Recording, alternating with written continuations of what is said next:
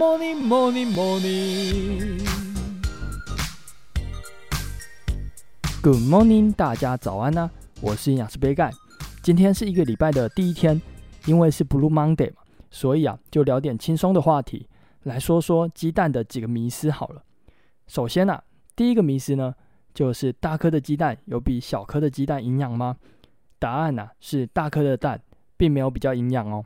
母鸡随着年龄增加，产道会逐渐的变宽，所以比较老的母鸡所产的蛋会比较大颗，但是啊，不一定比较营养哦。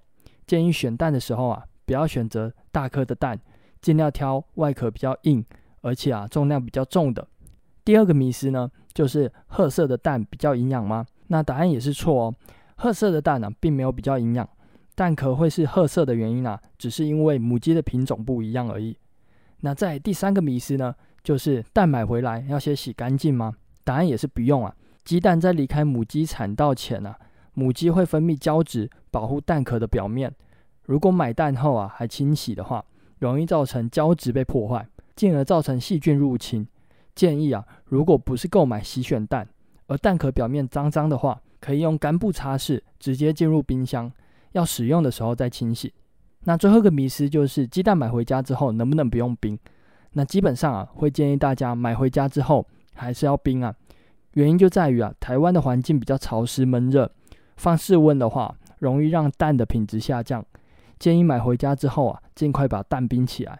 那最后再教大家一个小观念：鸡蛋啊，有一边会比较尖，一边会比较圆。比较尖的那边称作尖端，比较圆的那边呢称作钝端。存放的时候啊，要尽量尖端朝下。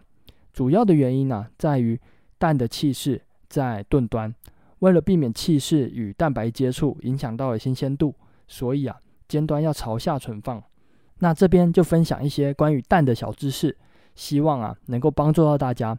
那今天早安养就到这边喽，有任何问题都欢迎在底下留言。最后，祝大家有个美好的一天。